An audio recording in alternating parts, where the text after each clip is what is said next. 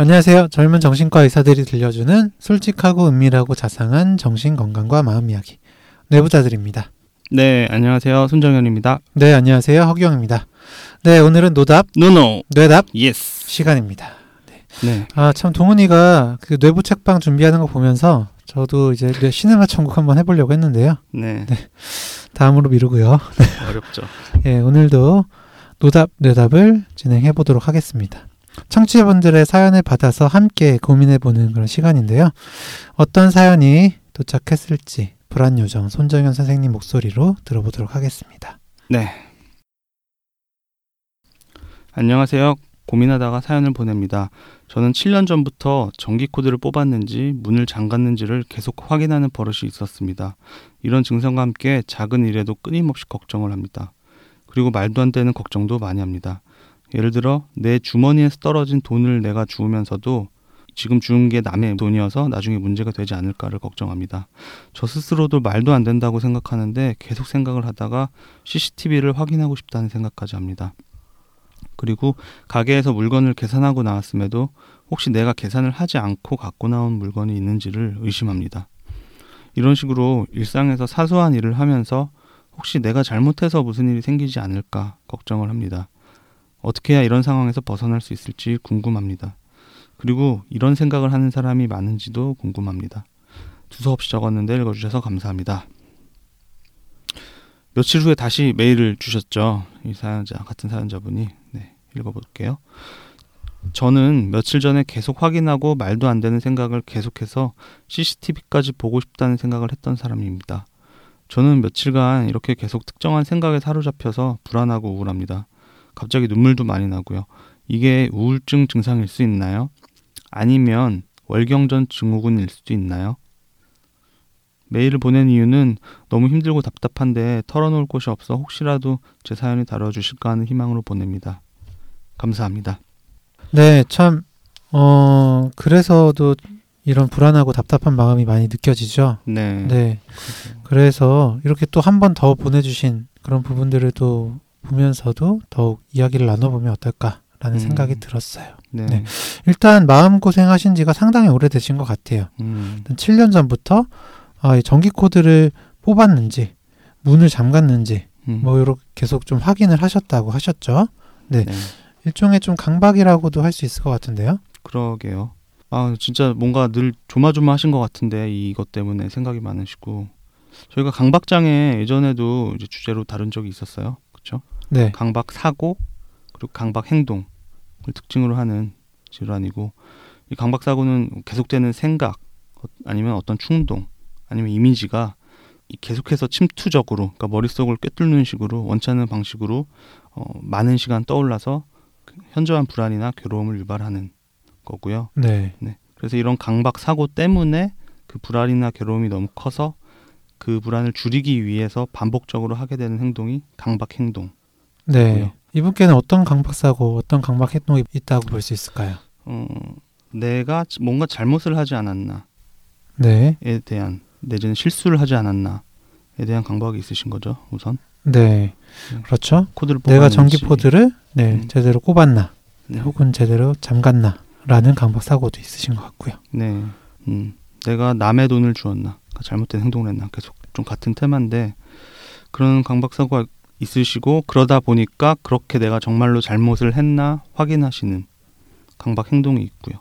네. 안 하려고 참으시면서 힘드신 때도 있고 결국엔 확인을 하시는 때도 있고 그런 것 같아요. 네, 맞습니다. 어, 사연을 보내주시면서 아, 이런 생각을 하는 사람이 많은지 궁금하다라고 하셨잖아요. 네. 네. 실제로 진료실에서 많이 보시는지 혹은 어, 우리 정현이가 이런 생각을 평소에 하고 있진 않은지 네, 궁금한데요. 아, 그 카톡방 나만 빼고 따로 팠나 뭐 이런 거요. 아, 그거는 뭐 네가 잘못한 게 아니니까요. 아, 그쵸. 그거 있어요. 뭐 전에도 다뤘었는데 뭔가 내가 뭔가 말실수해서 상대방 기분이 나빠졌나라고 아, 카톡 내용을 다시 본다거나 네, 그런 건 좀 가끔 있어요. 뭐 증상이라고 생각하진 않는데 하나의 성격이라고 생각을 하고요. 네, 저는 뭐 그런 게 있고 진료실에서는 엄청 자주 듣게 되는 말씀들이죠. 응. 뭐 내가 가족에 대해서 뭐 성적인 생각을 품어서 그런 행동을 한 게 아닌지 너무나 두렵다. 그래서 어떤 식으로든 확인을 하게 된다. 뭐 이러신 분도 있고 일상생활에서는 뭐 내 손에 어떤 뭐 볼일을 보시고 나서 용변을 보고 나서 오물이 묻었는지 자꾸 확인하게 되고 반복적으로 손을 씻게 된다. 이런 뭐 위생에 대한 관념이 같이 엮여 있는 경우도 있고 뭐 많죠. 음, 네. 맞습니다. 저도 좀 진료실에서 많이 뵙게 되는데요. 어, 제가 뵙는 분 중에 실제로 치료 초반에는 CCTV 확인하셨던 분이 계세요. 그래요. 네. 분명히 나는 안 그랬을 것 같은데 네. 내가 누구를 때린 것 같다. 음. 네. 그런 생각이 드시는 거죠. 음. 네. 그러다 보면 아닐 거야, 아닐 거야라고 해도 그게 네. 마음에 안정을 주지 네. 못하니까 결국에 CCTV를 확인하셨고요. 아유. CCTV에서 없다는 걸 확인하셨는데도 근데 사실은 그 마음이 완전히 네, 불안이 지워지진 않았습니다. 음, 네. 네. 아휴, 힘드시겠네요. 네, 뭐 정연이 그리고 제가 말씀드렸던 것처럼 네, 뭐 저도 얼마든지 이런 생각하기도 하고요. 또 진료실에서도 자주 듣는 이야기인데요. 음. 어, 실제로 문제가 될 정도의 강박 장애 그리고 그 중에서 어, 이렇게 끊임없이 의심하는 걸 패솔로직 다우트, 네, 병적인 의심이라고 하는데요. 네. 네, 이게 얼마나 흔한지 네, 설명을 해 주십시오. 네. 그 저희가 OCD, 강박 장애를 OCD라고 부르는데요. 인생 전체를 통틀어서 겪게 되는 비율이 전체 인구의 한 2, 3%. 100명 중에 두세 명은 살면서 겪게 된다. 네, 꽤 많은 거죠. 질환 수준의 강박 증상을 네, 겪게 된다는 거고 외래에 오는 정신과 외래에 오는 분들의 10% 정도를 차지한다고 해요. 어, 높네요. 음. 외국 교과서인데요. 전체 정신질환 중에 공포증, 약물 사용 장애, 우울증 다음으로 네 번째로 많은 게 바로 이 강박 장애라고 하네요. 우리나라 통계에서는 불안 장애가 가장 많고 그다음에 알코올 사용 장애, 니코틴 사용 장애, 그다음에 우울증, 뭐 조울증 이런 기분 장애 순서인데요. 이 강박 장애를 불안 장애 일종으로 분류해서 포함시켰던 것 같죠? 네, 그래서 제일 많은 그 거기에 속한 것 같은데 음, 예전에는 뭐 공포증, 공황 장애, 뭐 강박증 다 통틀어서 불안 장애 한 유형으로 봤었으니까 그렇게 된 것 같고 지금은 이제 그- 그 별개의 진단으로 보기 때문에 불안 장애와는 별개의 어떤 카테고리로 보기 때문에 통계는 바뀌어야겠네요. 네, 구별이 돼야겠네요. 맞습니다. 어쨌든 총 정신 질환 중에 네 번째로 많다. 네, 어 그리고 네 그 강박 사고 중에 그러니까 강박 장애에 이제 강박 사고랑 강박 행동이 있다고 말씀을 음. 드렸잖아요. 네, 그 중에 이 병적인 인심이 얼마나 차지를 하냐라고 하면 일단 강박 사고 중에 가장 많은 건 오염과 관련된 생각입니다. 음, 네, 이게 음. 45% 정도. 음, 네. 를 차지하고요. 그 다음으로 많은 이 42% 정도를 차지하는 게 병적인 의심입니다. 음, 상당히 많은 거죠. 그러게요. 그리고 강박 행동을 보면은 어 여기서는 씻는 것보다 확인하는 게 63%로 가장 음. 많은 비율을 차지합니다. 가스 잠궜나 문 잠궜나. 네. 맞습니다. 네. 네. 보통 강박 장애를 가지고 계신 분들은 뭐 강박 사고, 강박 행동 이런 것도 한 종류가 아니라 여러 종류를 가지고 음. 계시는 분들이 많으시긴 한데요. 네. 네. 어쨌든 강박 장애 그리고 이 중에서도 의심하고 확인하는 강박 사고와 행동은 흔하다라는 걸 알아두셨으면 좋겠습니다. 네. 네.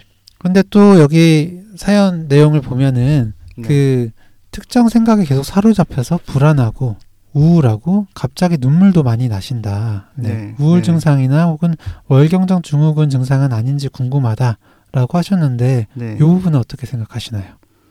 어, 가능성이 높다고 두 가지 다 네. 생각을 해요. 월경전 증후, 증후군은 뭐 본인이 뭔가 좀 그런 패턴이 있으신가 싶어서 물어- 물어보신 것 같은데 그거 좀 체크가 필요하겠고요. 우울증일 가능성은 꽤 있을 거예요. 그 통계적으로 강박장애 있으신 분들의 한 10명, 한 3명 중에 2명은 평생에 한 번은 주요 우울 장애, 그냥 우울 기분이 아니고 병적 수준의 우울 기분을 경험한다고 돼 있으니까 네. 굉장히 많죠. 세 명 중에 두 명이면 저희들도 강박장애 있으신 분들 계속해서 뭐 기분 체크를 하고 신경을 쓰기도 하고요. 그리고 월경정 증후군은 뭐 가령 그 사이클 주기에 따라서 보통 어, 월경 한 일주일 전에 좀 불안정해지시거나 이런 강박장애 강박 증상이 더 심해지시거나 한다면 그 생리 주기에 영향을 많이 받나 생각을 하실 수가 있겠죠. 음, 맞습니다. 네. 네. 그러니까 7년 전부터 어쨌든 그런 확인, 의심하고 좀 확인하는 그런 강박, 네, 사고, 강박 행동 일부 있으시긴 하셨는데 지금만큼 심하진 않으셨던 것 같거든요. 음, 네. 어떤 우울증이나 혹은 뭐 어떤 월경 전후에 그런 기분 변화가 영향을 줬을 수도 있겠다. 네. 라는 음. 생각을 합니다. 네. 그리고 네. 네. 지금 그 이분께서 말씀하시는 게 굉장히 막 일상생활에서 좀 광범위한 부분들에 좀 걱정을 하시잖아요. 네. 네. 이 부분에 대해서는 좀 어떠세요? 그리고 저도 그 생각을 한 게 이제 본인은 어떤 강박적으로 되풀이를 한다에 포커스를 해서 사연을 써주셨는데 가만 보면 그 원인은 결국엔 일상의 사소한 일들에 대한 과도한 걱정이신데 네. 그게 말씀 지금 얘기한 대로 굉장히 범위가 넓은 것 같아요. 여러 가지 일들에 대해서 걱정을 하시는 것 같고 그렇다고 하면 어떤 일상의 그런 작은 어, 어, 리스크들에도 굉장히 생각을 계속하고 거기에 대해서 두려워하신다 이런 측면 보면 범불안 증상이 있으신 게 아닌가 범불안 장애에 해당되시진 않을까 이런 생각이 드- 드네요. 뭐 다리를 건너면서 다리 무너지면 어떻게 하지? 가족이 여행 가면 뭐 가족이 뭐 죽으면 어떻게 하지? 뭐, 뭐 이런 거죠. 네, 심하게는 뭐 하늘이 무너지면 어떡하지? 그렇죠. 네, 네. 이런 네. 불안 걱정인데요. 네, 범불안 장애의 가능성도 있으신 만큼, 네, 혹시나 평소에 막 안절부절 못하거나, 네, 막 가장자리에 막 벼랑 끝에 선 느낌이 드신다거나, 음, 음. 네, 막 근육이 긴장되고, 네, 잠도 못 주무시고, 막 이런 다른 범불안 장애에 해당되는 다른 증상들이 있으시진 않은지, 네. 네, 체크를 해보시면 좋겠습니다. 네. 그래서 이제 우울증이 동반될 수 있을 것 같다 말씀드린 거고 이제 생리 주기에 대해서 좀 체크를 해보시면 좋겠다 그런 경우가 드물지 않으니까 그런 말씀을 드렸고요. 예, 강박뿐만이 아니고 범불안 증상이 있을 수도 있겠다 이런 얘기했는데 아무튼 이, 이 생각이 괴로우신 건데 어떻게 하면 이런 생각에서 벗어날 수 있을지가 고민이신 것 같아요. 음, 첫 번째로 생각할 수 있는 건 인지행동 치료죠 역시 강박증의 인지행동 치료가 약물 약물만큼 효과가 있다고 알려진 치료 방법이잖아요. 그래서 결국 인지와 행동. 자, 앞에서도 말씀드렸다시피 이제 강박 사고를 악화시키고 있는 이 악순환을 계속 돌리고 있는 좀 잘못된 믿음들, 전제들에 대해서 자꾸만 체크를 해보시는 거죠. 가능성을 객관적으로 써보시고 이게 혼자서도 뭐 그런 생각은 했는데도 자꾸만 빠져드는 거다. 아마 맞으실 텐데 이거를 객관화해서 기록을 해보시고 그걸 숫자로 적어보시고 또 그거를 날마다 어떻게 달라지는지 체크를 해보시고 또 뭐 치료자라는 제3자하고 같이 상의를 해보시고 이런 과정을 통한 거랑 또 다르거든요. 혼자서 하시는 거랑. 그래서 그 생각에 대한 교정이 필요할 것 같다. 그거는 뭐 한 번의 어떤 깨달음은 아니고 좀 반복적으로 훈련을 하시는 개념이다. 뭐 마음에 근육을 붙인다. 뭐 이런 비유를 저희가 자주 쓰는데 그런 생각에 대한 치료가 첫 번째고 근데 사실 이거보다 더 어, 당장 좀 빨리 도움이 될 만한 부분은 행동 치료이실 것 같아요. 이분의 경우엔 지금 강박 행동이 같이 동반되시는 거니까 어, 뭔가 그런 강박 사고 또 불안이 유발될 만한 상황에서 좀 버텨보시는 연습을 하는 거죠. 그때 뭐 유발되는 불안이 어느 정도인지 역시 또 기록을 해보시고 그게 상황에 따라서 어떻게 다른지 뭐 날이 갈수록 어떻게 다른지 체크를 해보시고 음, 맞습니다. 뭐, 예를 들어서 뭐 그런 거죠. 네. 뭐, 전기 코드를 뽑았는지, 걱정이 되는 생각이 반복적으로 드셔서, 네. 들어가서 전기 코드 꼽았는지 확인하고 싶어요. 네. 네. 그리고 강박 행동을 멈추는 거죠. 음, 네. 사실 불안 자체, 생각 자체가 올라오는 걸 막기는 쉽지 않으니까. 그렇죠. 생각을 컨트롤하기는 힘들죠. 네. 그러면 처음에는, 네. 정말 안절부절 못 하실 거예요. 네. 네. 확인하고 싶어서. 음, 불나면 어떡하지? 그렇죠. 큰일 나면 어떡하지? 음, 음, 우리 집 망하는 거 아니야? 음, 이런 생각이 드시다가 네, 그 불안이 결국에는 잦아들 텐데 그 시간이 굉장히 오래 걸리고 음, 힘드실 거거든요. 네. 그렇죠. 그렇긴 하지만 참다 보면 분명히 좋아지는 그 시간이 오고요. 네. 참다가 참다가 이제 연습이 되시면 그 불안이 조절되는 시간이 점차 점차 줄어드실 겁니다. 네. 네.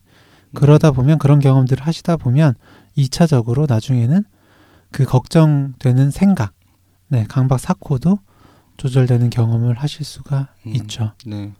이 불안한 기분하고 그런 강박 사고하고 행동하고 서로 영향을 주고 받으니까 행동 먼저 바꾸면 생각과 불안도 달라질 수 있다 뭐 이런 얘기고 그 가려움증 비유를 하시더라고요 환자분들이 네. 어딘가가 미친 듯이 간지러운데 거기 딱 긁으면 될 것 같은데 이거 어떻게 참냐고 그렇죠. 그런 느낌이라고 하시는데 그거 참다 보면 그 감각이 완화되고 사그라든다 이 경험을 반복해서 하시게 격려를 하는 거죠. 그래요, 맞아요. 정말 네 가려움증보다 얼마나 더 힘드시겠어요. 그쵸. 목이 물렸는데 그 엄청 가려운데 참는 거 보다 훨씬 더 힘드시겠죠. 네, 맞습니다. 그래서 그냥 인지행동 치료만 하는 건 쉽지가 않고, 네, 네 약을 함께 쓰시는 게 좀 도움이 됩니다. 네. 네, 근데 이게 하, 강박 증상은 참 편차가 큰 것 같아요. 음, 어, 좋아지시는 분들은 금방 좀 벗어나시기도 하고 아니면 몇 년에 걸쳐서 고생하시는 분들도 솔직히 꽤 많이 본 것 같아요. 저는. 네 항우울제도 우울증에서보다 훨씬 고용량으로 네, 네 쓰잖아요. 그렇죠. 네, 비정형 정신병 약물을 쓰게 되는 경우도 있고. 네 맞습니다. 네. 근데 막 드라마틱하게 좋아졌던 경험 혹시 하신 적은 없어요? 네 있어요. 언제 어떤 분이에요? 네, 이저 CCTV 아, 네, 이분이요? 말씀드리면, 네. 음, 초반에 오셔서 네 네. 계속해서 걱정하시고 아? 네 잘못하지 않았을까라고 하셨는데 음, 그분도 강박장애뿐만 아니라 약간 범불안 장애의 양상이 좀 있으셨어요. 음. 네, 일상생활 대부분에 대해서 음, 어떤 큐만 주어지면 걱정을 음, 하시는 거죠. 음, 네, 성격적으로. 네, 네. 그래서 그 SSRI도 쓰지만 부스피론을 같이 좀 처방을 드렸습니다. 좋은 약이죠. 네, 범불안 장애에 좀 가능성을 두고 썼는데 정말로 예 드라마틱하게 음. 좋아지셨고 생각 자체가 걱정스러운 생각 자체가 아? 덜 드신대요. 안 음. 드실 때도 있고. 음, 네, 정말 깜짝 놀랐습니다. 그게 사실 세기로 말하자면 그렇게 강력한 뭐 신경안정제는 아닌데 그렇죠. 효과가 좋으셨나 봐요. 그런 경우가 있죠. 네. 네. 물론 이제 뭐 흔치 않은 케이스긴 하지 네. 합니다만은 네. 네. 그런 경우도 있었고요. 음, 음. 어, 뿌듯하셨겠네요. 네. 어쨌든 저는 음 약을 드시면 뭐 아예 그 생각 자체가 안 나는 건 아니지만 네, 가려움으로 따지자면 네. 가렵긴 가려우실 거예요. 그렇죠. 네. 그런데 분명히 덜 가려우실 거고요. 그렇죠. 네. 거기에 집중하는 것도 분명히 줄어드실 겁니다. 잊고 지내시는 때가 좀 더 많이 생기실 거고. 네. 그것만으로도 좀 편안해지실 거고 네. 네. 2차적으로 다른 걱정들, 다른 힘든 생각들이 올라오는 걸 줄여드릴 수 있을 것 같아요. 네. 지금 정도면은 약을 드실 걸 별로 고민하진 않을 것 같아요. 음, 저 같으면. 네, 우울증도 좀게 같이 있으실 수도 있고. 네. 것 같아요. 그래서 지금 아까 얘기한 건 원래 갖고 있는 성향이 있을 수 있다.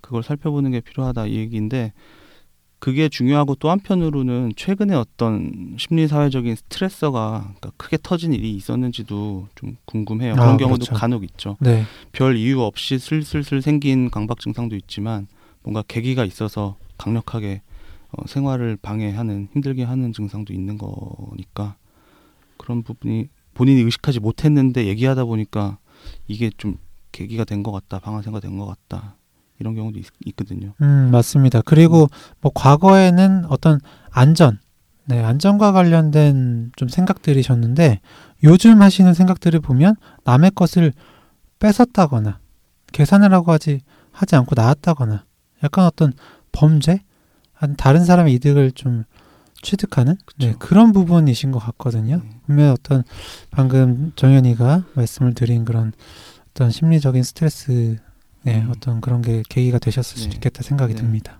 뭔가 좀 먹고 사는 문제에 대한 고민을 하시던 중일 수도 있고 음, 무의식적으로 그런 어떤 뭐 잘못된 행동을 통해서 내가 어떻게 먹고 살 수 있지 않을까 생각을 하다 보면 거기에 대한 반작용으로 그런 두려움이 생겨나실 수도 있는 거고요.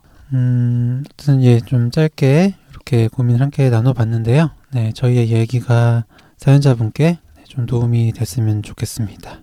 네, 그럼 이어서 네, 짧게 또 하나 사연을 네, 이야기해보고 네, 마무리를 해볼까 하는데요. 네, 이것도 선생님 선생님 부탁드릴게요. 네.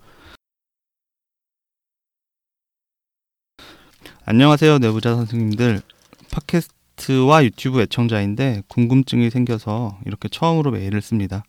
제가 우울감과 무기력한 증상 때문에 신경정신과에 방문을 했고 상담 후에 약 처방을 받아와서 복용하고 있습니다. 그런데 상담 중에 선생님께서 약물 치료에 거부감이 있는지 물어보시고 약물 치료를 하지 않으면 개선이 잘 안 될 수도 있다 라는 식으로 말씀을 하셨어요. 저는 약물 치료를 통해 빨리 증상이 해결돼서 제 상태가 좋아지길 바라고 있었기 때문에 약 먹는 것에 대해 거부감이 없다고 대답을 했지만 집에 와서 생각해 보니 제가 현재 우울증이나 뭐 다른 정신과 병이 있어서 치료가 필요해 약을 주신 건지 아니면 병까지는 아니지만 그냥 증상 완화에 도움이 돼서 약 처방을 해주시는 건지 궁금해졌습니다. 저는 제 상태를 분명하게 진단받고 알고 싶었는데 보통 환자에게 우울증이 맞다 아니다 이런 식의 진단은 말씀을 안 해주시나요? 아니면 혹시 제가 다시 병원에 방문했을 때 선생님께 여쭤봐도 되는 걸까요? 그리고 자율신경계 검사는 어떤 경우에 받는 건지도 궁금합니다. 음, 네. 예, 약을 처방받아 오셨는데, 음, 어떤 이유로 약을 복용하는지, 네, 궁금하시다라는 음, 내용인데요. 음, 음, 네, 손주현 선생님. 네. 네, 평소에 환자분께 우울증이 맞다 아니다 네. 진단 말씀 어떻게 하시나요? 어, 확실한 분들, 제가 느끼기에 확실하다고 생각하는 분들은 일부 말씀드리고요. 음, 대, 그보다는 조금 더 많은 비율로는 어, 잘 모르겠다. 음, 근데 지금 이렇게 이렇게 그 척도 점수 같은 거 나온 거 보면 힘드신 건 맞는 것 같다. 이 정도 말씀을 드리죠. 네, 네. 그러게요. 어때요, 허경 선생님은? 저도 사실 처음에 진단을 딱 말씀드리기는 좀 어렵고요. 네. 또 워낙 정신 건강의학과에서 보는 이런 여러 가지 질환들이 좀 길게 봐야지만 네 이게 뭔지 좀 정확하게 알게 되는 경우도 있으니까요. 그렇죠. 네 그래서 좀 우울하고 불안하시고 네 이런 부분들을 좀 뭉뚱그려서 설명을 드리고요. 네 진단을 정확하게 좀 물어보시는 분들이 계십니다. 네 음. 그런 분들 같은 경우에는 지금 이러이러한 진단, 네 우울증, 가능성. 네 네. 뭐 그리고 공황 장애가 의심이 됩니다. 네, 어쨌든 조금 더 봐야 될 것 같다라고 말씀도 드리고요. 또 그리고 어느 정도냐, 그쵸. 그 질문 참 많아요. 네, 라는 질문도 좀 네. 해주시는데 중증이냐, 그리고 맞습니다. 또, 또 치료 기간은 어떻게 생각하시느냐. 심한 거냐, 네. 네, 그렇지 않은 거냐, 네. 네. 그런 말씀도 드리는데 저는 보통 그런 질문에 대해서도 저라면 약을 먹겠습니다.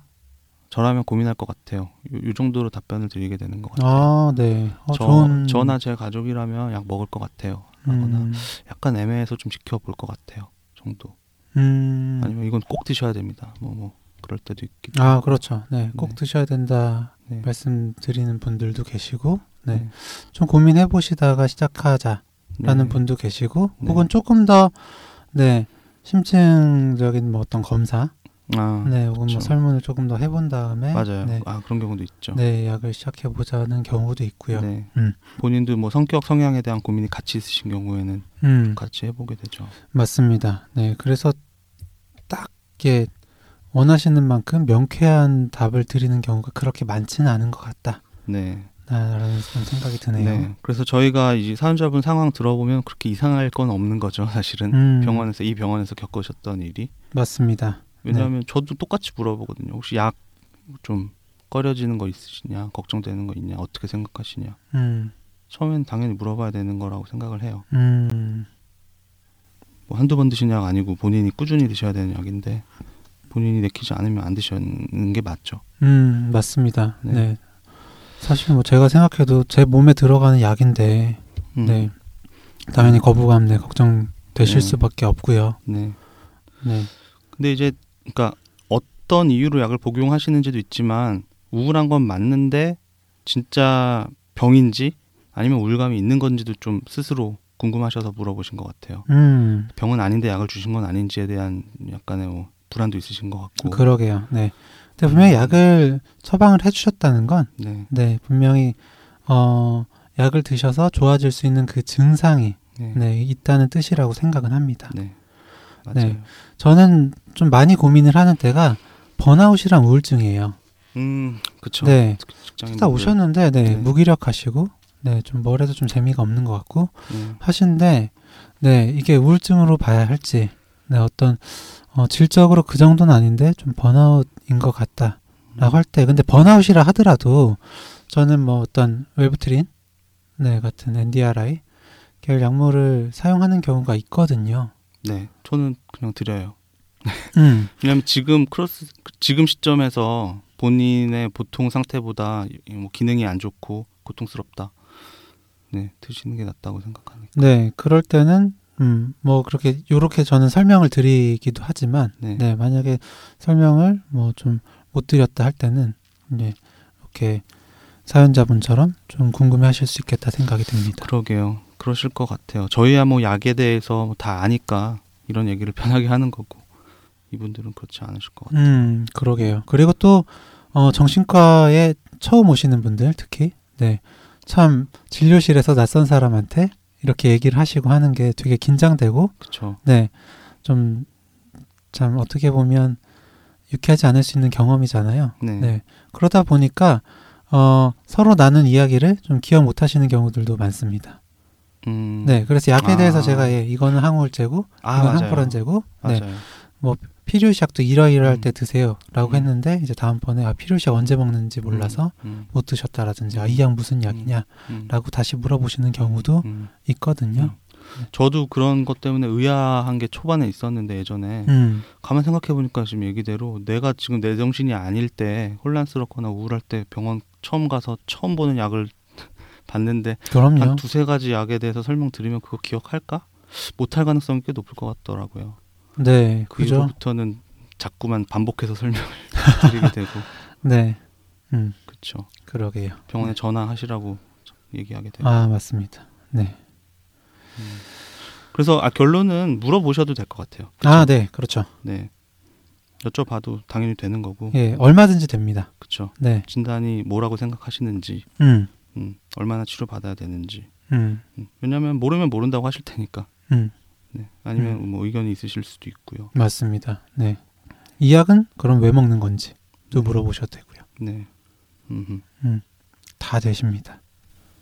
자율신경계 검사를 어떤 때 받는지 물어보셨는데 아, 예, 요거 괄호하고 보내 주셨네요. HRV 말하는 거. 네, HRV시겠죠? 네. Heart rate variability. 네. 심박 변이도 검사. 심박 변이도 검사죠. 네. 네. 네, 자율신경계라고 하면, 네. 쉽게 생각하면 교감신경, 부교감신경, 네, 얼마나 잘 작동을 하고, 음. 예, 스트레스 상황에서 얼마나 좀 기민하게 잘 반응을 하는지, 음. 네, 그런 걸 보는 거죠. 음. 몸의 어떤 항상성, 음, 안정적인 상태를 유지하는 게 두 가지 신경의 기능인데 체온이든 뭐 심장 박동이든 뭐 땀을 나고 안 나고 뭐 그런 거든지. 맞습니다. 네. 네. 예를 들어서 이제 긴장하는 상황에서 당연히 가슴이 뛰죠. 그렇죠. 네. 그러다가 어느 시간이 지나고 안정을 찾으면 다시 부교감 신경이 작동을 해서 네. 원래의 심장 박동으로 이제 네. 돌아가야 되는데, 네. 그런 이제 일련의 과정들이 적절히 잘 이루어지는지. 네. 네. 그게 잘 안 되면 이 단어 그대로 검사 단어 그대로 심장 박동의 규칙성이 떨어져서 막 빨리 뛰었다가 늦게 뛰었다가 뭐 리듬이 좀 불규칙한 게 나오면 자율신경계의 균형이 깨져 있다라고 네. 생각해 맞습니다. 네. 어떤 예, 만성 불안, 네. 이 불안이 상당히 오래됐다라고 하면은 그 아이의 변화가 좀 잘 없는 경우들도 있고요. 음, 네. 초반에는 굉장히 그 변화가 들쭉날쭉한 네, 그렇죠. 변화들도 있고요. 몸의 불안은 신체 불안은 장기화되면은 좀 사라질 수 있으니까. 네. 그래서 주로는 뭐 어떤 공황장애 네, 같은 불안 쪽을 볼 때 이런 자율신경계 검사를 하는데요. 네. 저희는 안 해요. 네, 저도 안 합니다. 사실 이걸 이거는 뭐 제 의견이에요. 네. 물론 이걸 통해서 볼 수 있는 어떤 정보들이 있는 건 사실입니다. 시각화해서 보여드리기 때문에 좀 더 과학적이란 느낌도 받으실 수가 있죠. 그렇죠. 그런데 이걸 하셨을 때 결국 치료에 차이가 있느냐? 라고 했을 때는 저는 의문이거든요. 네.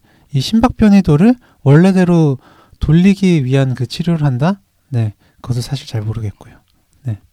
결국 저희가 뭐 설문지 척도에 체크하는 불안 증상이 높으면 뭐 비례해서 높게 나온다고 생각을 해요. 네. 저희가 몰라서 하는 소리일 수도 있는데 저희가 알기로는 그렇죠. 네. 당연한 거죠, 사실. 네. 마음이 불안하면 몸이 불안한 거니까. 그렇죠. 네, 수련 받을 때는 했었잖아요. 그렇죠. 네. 했었지만 사실 그 결국 이제 치료 과정에 네. 네. 크게 영향을 주는 건 아니라고 네. 생각합니다.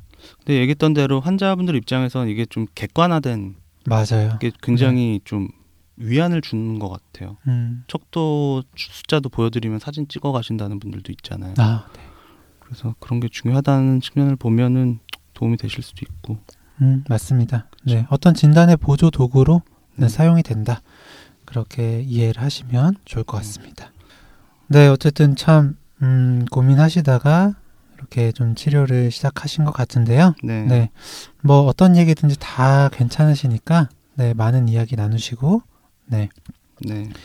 뭐 치료 잘 받으셔서 증상들이 빨리 네. 호전되셨으면 좋겠습니다. 특히 약의 부작용으로 생각되는 힘든 증상이 있으시면 전화를 하시는 게 낫다고 생각해요. 아, 네. 기다리지 말고 본인의 몸의 건강에 대한 거니까. 맞습니다. 네. 네. 전화를 주시고 조절해서 드시는 게 아, 부작용이 있으니까 약을 안 먹어야지 보다 훨씬 훨씬 낫습니다. 낫죠. 100배 낫죠. 네. 네, 오늘 두 가지 사연 어, 좀 이야기를 해봤는데요. 네, 저희의 조언이 음, 두 분께 도움이 됐으면 좋겠습니다. 네, 그럼 오늘 노답, no no. 뇌답 yes. 시간은 여기까지 하고요. 저희는 다음 시간에 더욱 유익하고 흥미롭고 재미있는 컨텐츠로 찾아뵙도록 하겠습니다. 감사합니다. 감사합니다.